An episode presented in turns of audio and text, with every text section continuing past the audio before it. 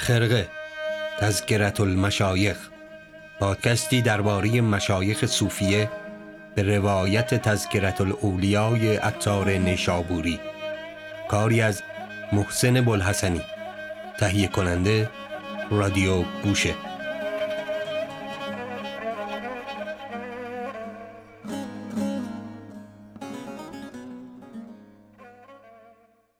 سلام.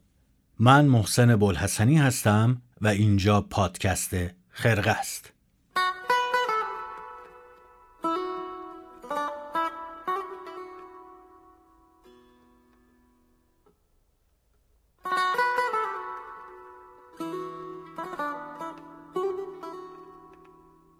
خیلی خوش اومدید. به سیزدهمین قسمت از پادکست خرقه که بعد از تعطیلات نوروزی و در ابتدای سال 1400 تقدیم حضور شما میشه. پیشا پیش از تأخیر و در واقع غیبتی که هفته گذشته داشتیم عذرخواهی می‌کنیم از شما و با این قسمت یعنی قسمت 13 که ذکر سفیان سوری هست در خدمت شما خواهیم بود. پیش از هر چیزی بگم که نویسنده این قسمت سرکار خانم لیلا فرهادی نیک هستند.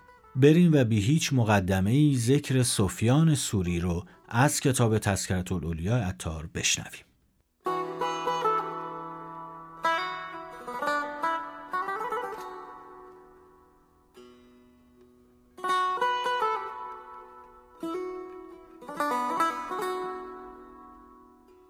و گفت اگر به نزدیک خدا شوی با بسیار گناه گناهی که میان تو و خدای بود آسانتر از آن باشد که یک گناه بود میان تو و بندگان خدا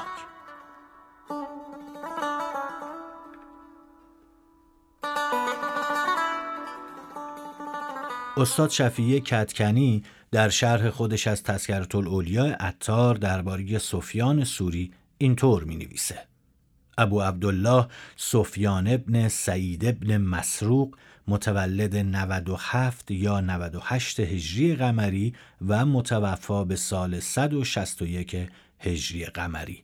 از راویان حدیث و عرفای نامدار قرن دوم هجری.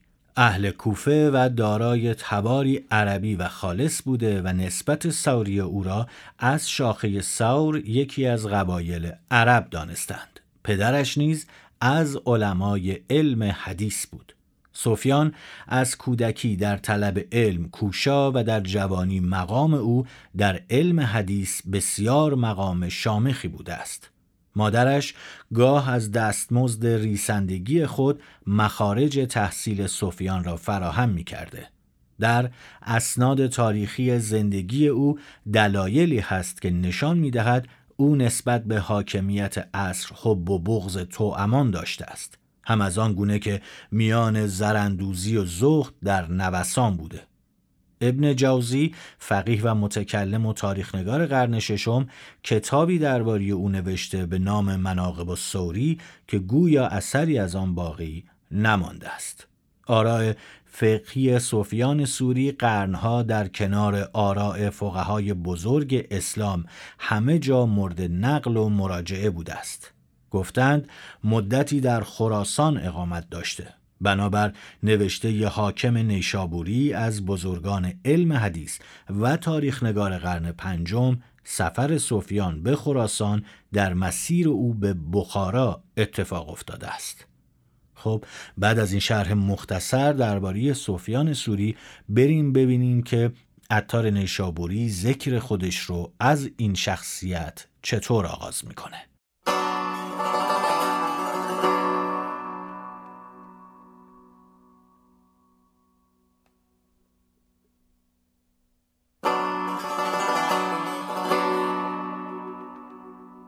والآخر. آن تاج دین و دیانت آن شمع زهد و هدایت آن علما را شیخ و پادشاه آن قدما را حاجب درگاه آن قطب حرکت دوری آن امام عالم سفیان سوری رضی الله عنه.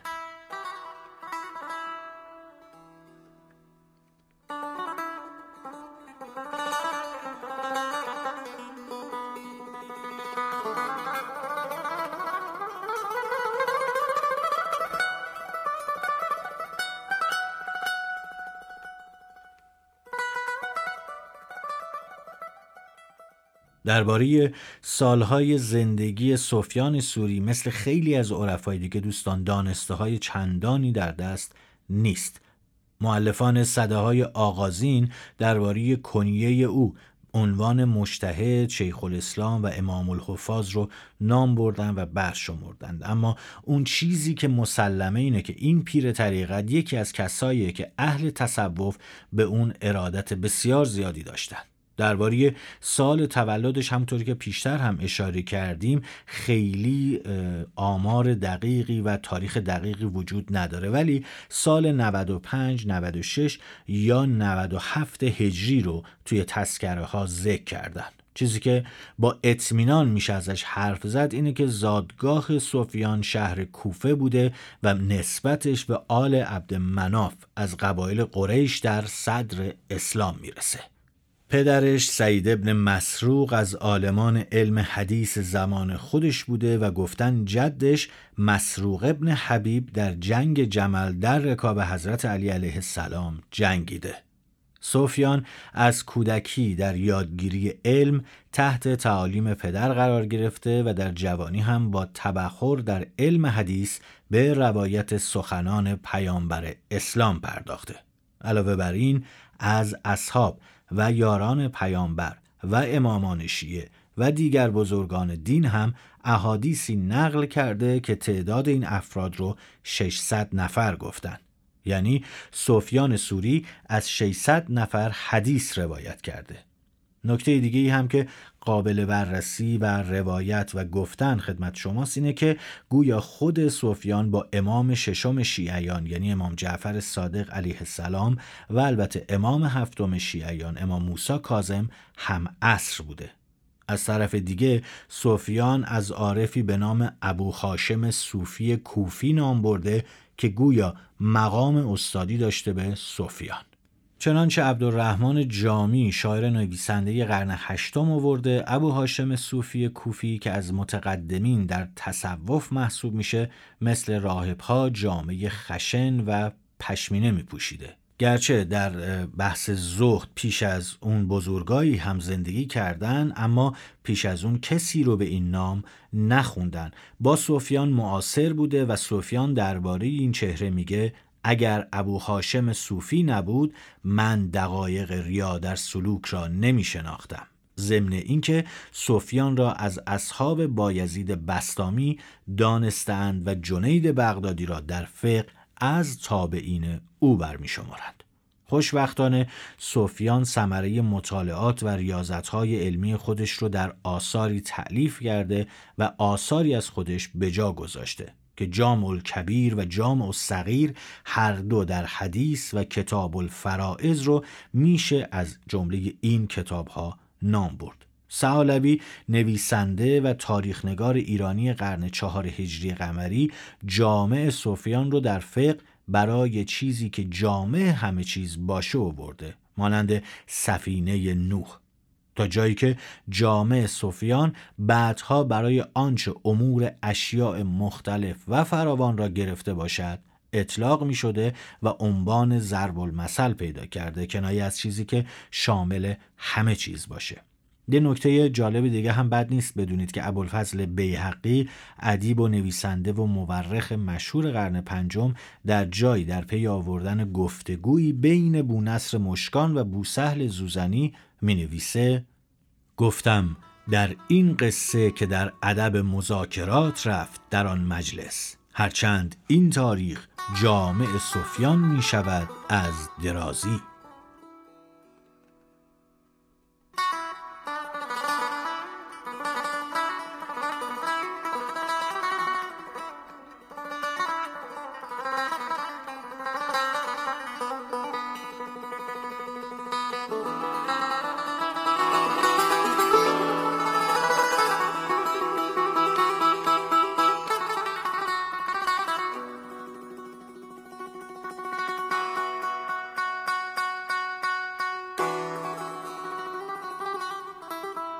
به هر صورت درباره مقاطع مختلف زندگی سفیان سوری روایت های مختلف و متفاوتی وجود داره که یکی از اونها درباره سخاوت سفیانه.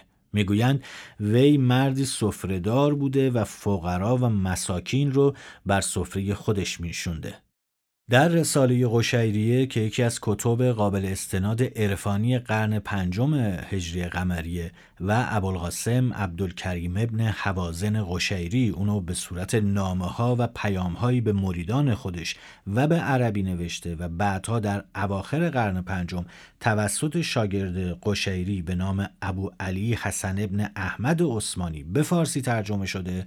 درباره سفیان سوری اینطور اومده که درویشان توی مجلس سفیان مثل امیران بودن هر آنچه از مال دنیا و زر و سیم به دست می آورد می بخشید و به توهی دستان انفاق می کرد تا جایی که از جانب خانواده خودش به شدت مورد انتقاد قرار می گرفت. میگن یه روز هنگام مرگ زمانی که دم مرگ بوده سفیان کیسه زر از کمرش باز می‌کنه و میگه اینو صدقه کنید. علاوه بر این کم خواستن و بیتمعی رو پیوسته به مریدای خودش سفارش می‌کرده.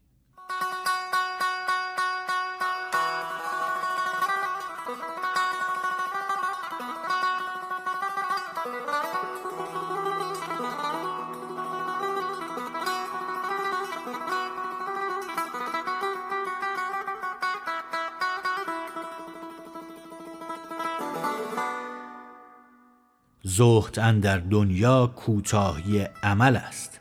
بدان نیست که جامعه خشن پوشی و تعام خشن خوری. و هیچ چیز ندیدم آسانتر از ور. هرچه نفس آرزو کند دست از آن بدارد.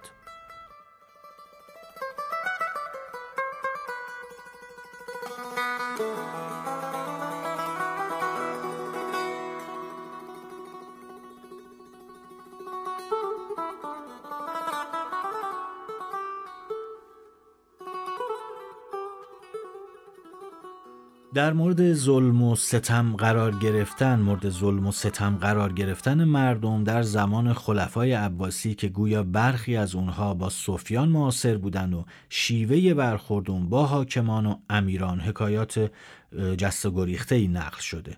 گفته شده دو نفر از خلفای عباسی معاصر سفیان بودند. منصور عباسی مشهور به منصور دوانیقی نامش عبدالله کنیش ابو جعفر و لقبش منصور بود لقب دوانیقی رو از این جهت که بسیار حسابگر و بخیل بود برای اون انتخاب کرده بودند.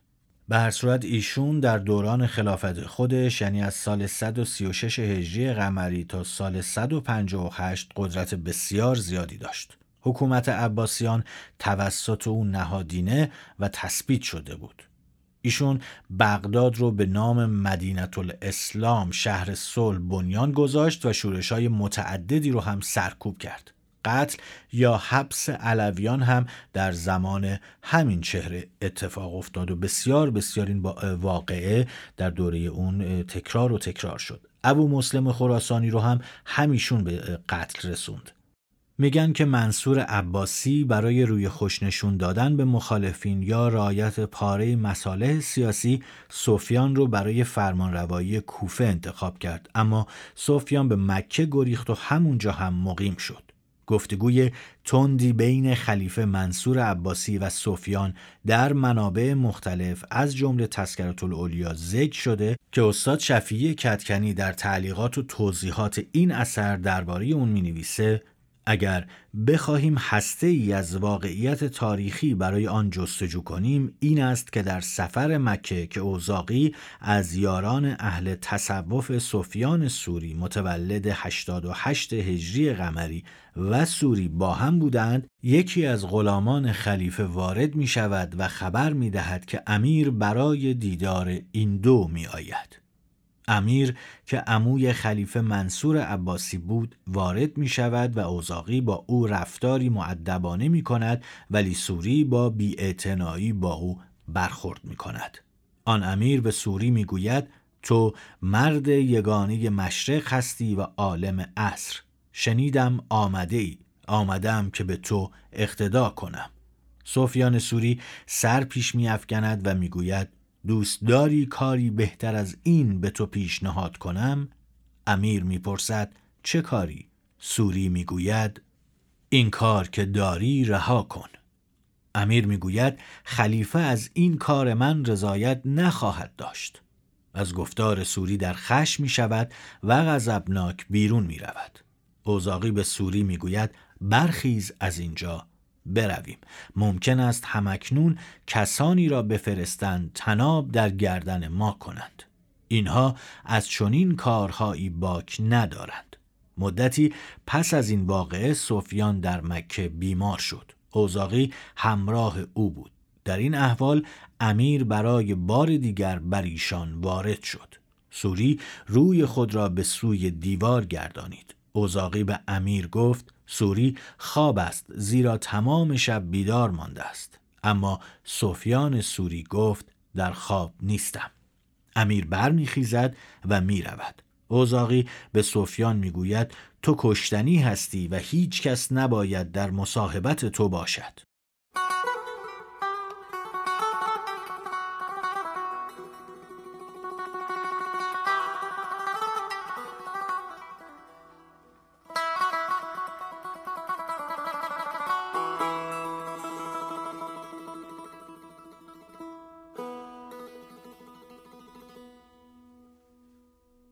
عطار نیشابوری هم خودش درباره اختلاف سفیان با خلیفه حکایتی نقل کرده. این حکایت اینطوره. با هم بشنویم.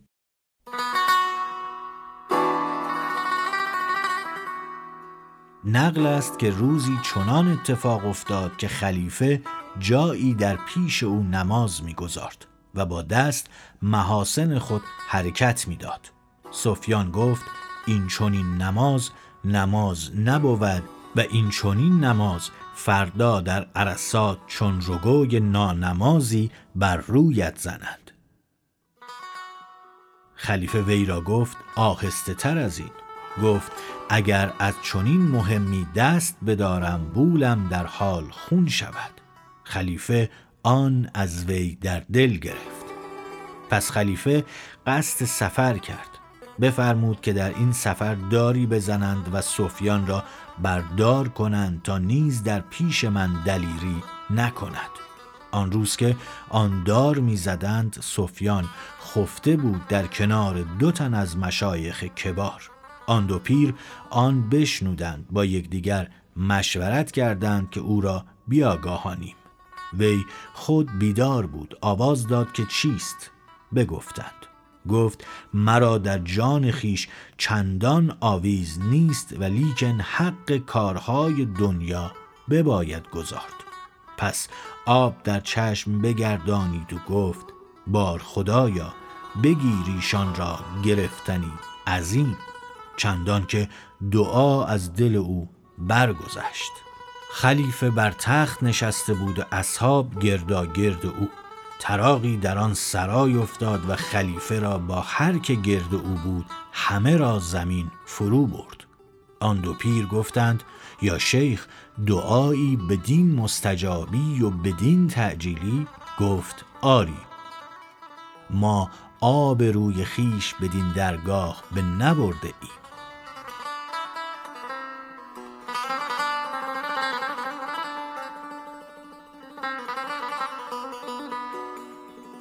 به هر روی بعد از منصور ابو عبدالله محمد خلیفه عباسی از سال 158 تا سال 169 هجری خلافت و فرمانروایی اقلیم مسلمون ها را در بغداد به عهده گرفت. دوره خلافت اون تقریبا با صلح و آرامش نسبی همراه بود و در این زمان قدرت عباسیان در محدوده متصرفاتشون تحکیم شد. به روایت عطار این خلیفه معتمد سفیان بود. چنانکه وقتی سفیان رنجور شد خلیفه طبیبی داشت ترسا سخت استاد. او را بر سفیان فرستاد. چون طبیب قاروره یعنی شیشه ادرار اون رو دید گفت این مردی است که از خوف خدای جگر او پاره شده است. در دینی که چنین مردی بود آن دین باطل نبود و گفته میشه که در همون حال این در واقع پزشک مسیحی مسلمان شد. گویا سفیان سوری بعد از مشاهده ظلم و ستم این خلیفه مهدی عباسی با او هم از در مرافقت و مدارا در نیومد و در پی جداری لفظی با اون به بسره گریخت و در نهایت همونجا هم فوت کرد.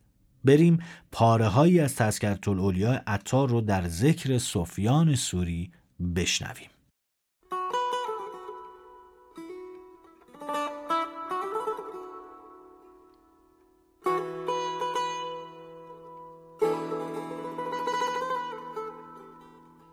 نقل است که سفیان در حال جوانی می‌رفتی پشت دوتا گشته و ضعیف شده.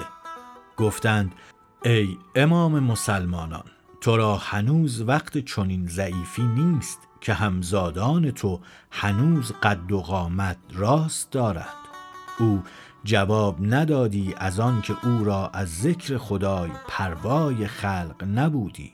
آخر الها کردند. گفت مرا استادی بود. مردی سخت بزرگ. من از وی علم آموختم. چون عهدش به آخر آمد و کشتی عمرش به گرداب عجل رسید من بر بالین او نشسته بودم ناگاه چشم باز کرد و مرا گفت ای سفیان می‌بینی که مرا چه می‌کنند؟ پنجاه سال خلق را به راه راست می نمایم و به درگاه حق می خانم. اکنون می‌گویند مرا برو که تو ما را نشایی پس کلمه شهادت به او تلقین کردم.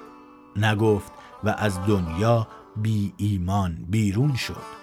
از آن ترس تراغی از پشت من بیامد و پشتم شکسته شد.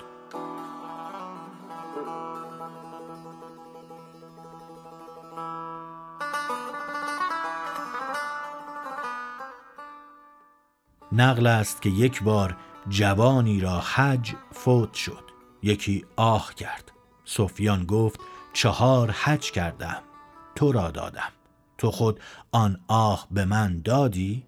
گفت دادم. آن شب سفیان به خواب دید که او را گفتند سودی کردی که اگر بر همه اهل عرفات قسمت کنی توانگر شوند.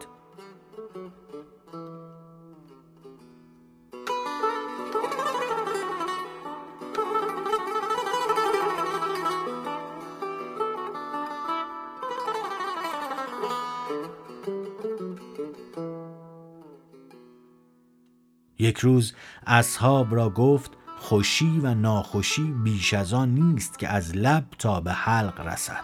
این قدر را اگر خوش است اگر ناخوش صبر کنید تا ناخوش و خوش به نزدیک شما یکی شود که چیزی که بدین زودی بگذرد بی آن صبر توان کرد.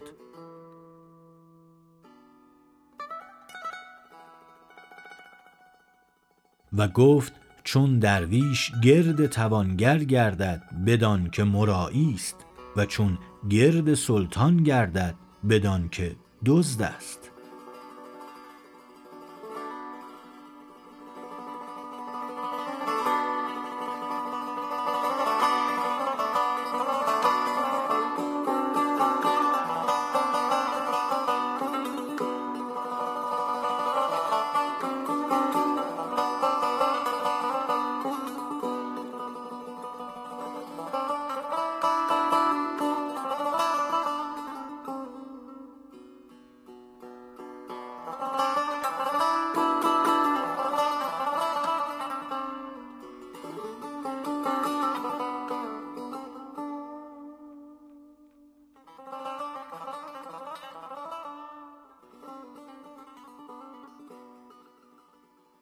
به هر صورت این پاره هایی بود از ذکر سفیان سوری که آقای عطار نیشابوری در تذکری خودش ذکر می‌کنه. چند بخش جذاب دیگه هم داره مخصوصا جایی که درباره مرگ سفیان سوری حرف می‌زنه. اون را هم با هم می‌خونیم. بریم قبل از اون چیزی که درباره زمان مرگ سفیان سوری در رساله قشیری اومده. با هم مروری کنیم روی متنی که در رساله اومده و بعد هم بریم سر ذکر عطار نیشابوری توی رساله قشیریه درباره سفیان سوری اینطور اومده.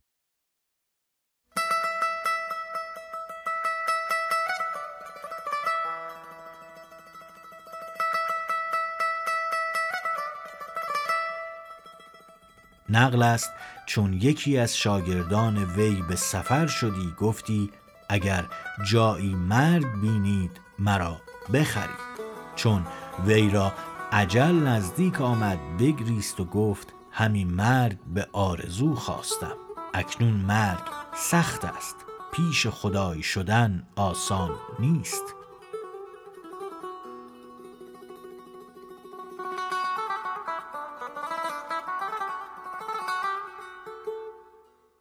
عبدالله مهدی خادم و مرید سفیان نقل می‌کنه که هنگام مرگ سفیان اینطور میگه. روی من بر زمین نه که عجل من نزدیک آمد. پس بیرون آمدم تا کسی را خبر کنم. آن قوم که خبر خواستم کردن همه آنجا حاضر بودند. گفتم شما را که خبر کرد؟ گفتند ما همه در خواب دیدیم که گفتند بر جنازه سفیان حاضر شوید. مردمان در آمدند. حال بر او تنگ شد.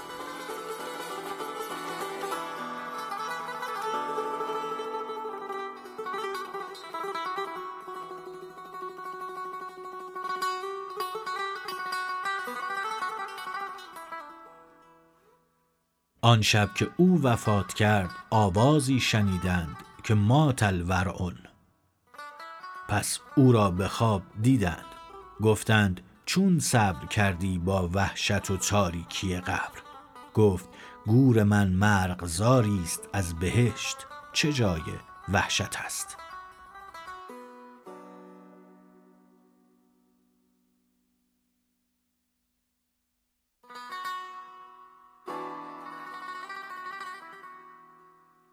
جایی دیگه باز هم توی همین کتاب رساله قشیریه اومده که صفیان را پس از مرگ به خواب دیدن در بهشت که از این درخت بدان درخت می پریدی گفتند این به چه یافتی؟ گفت به ور دوستان عزیز ور یعنی در واقع همون پرهیزکاری. نقله که از شفقتی که در دل سفیان بود یه روز توی بازار رد می‌شد یه بلبلی رو دید که توی قفس خودش رو به این ور اونور میزن و در واقع زجه میزن و می‌خواست که از قفس آزاد شه. سفیان دلش سوخت و رفت و اون مرغ رو خرید و دستش رو در واقع پروبالش رو باز کرد تا بره. رفت و یه چرخی زد و دوباره شب برگشت به خونه سفیان. زمانی که سفیان نماز می‌خوند مرغ نشسته بود اون پرنده نشسته بود یه گوشه ای و نماز خوندن سفیان رو نظاره می‌کرد و می‌رفت و میومد و خلاصه در کنار سفیان بود. وقتی که سفیان سوری میمیره مرغ این پرنده میاد و خودش رو مدام به جنازه سفیان سوری می‌زنه و زجه می‌زنه و در واقع ناله های حزین می‌کنه. سفیان رو در خاک می‌کنن و این پرنده خودش رو به خاک می‌زنه تا اینکه از گور سفیان آوازی میاد با این عنوان که خدای تعالی سفیان را به شفقتی که در خلق داشت بیامرزید و مردمان هرگاه به زیارت تربت او آمدندی آن مرغک را آنجا یافتندی تا او نیز در آن نزدیکی بمرد و به سفیان رسید.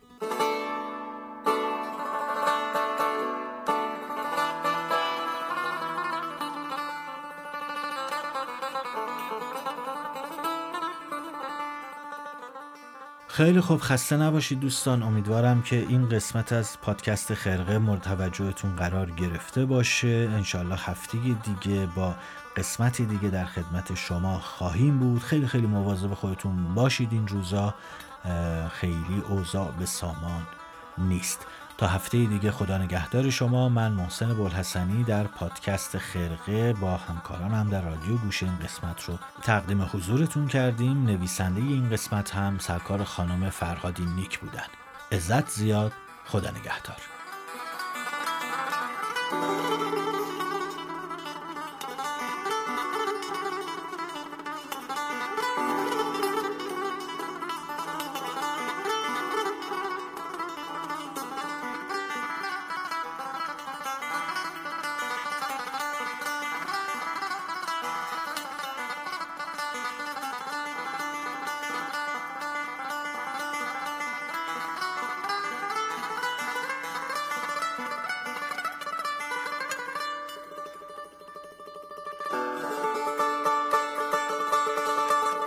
خرقه را در وب اپلیکیشن رادیو گوشه به آدرس رادیوگوشه دات بشنوید. در این وب اپلیکیشن پادکست های متنوع، کتاب های صوتی و کلاس های آنلاین صوتی در گوش رس شما هستند.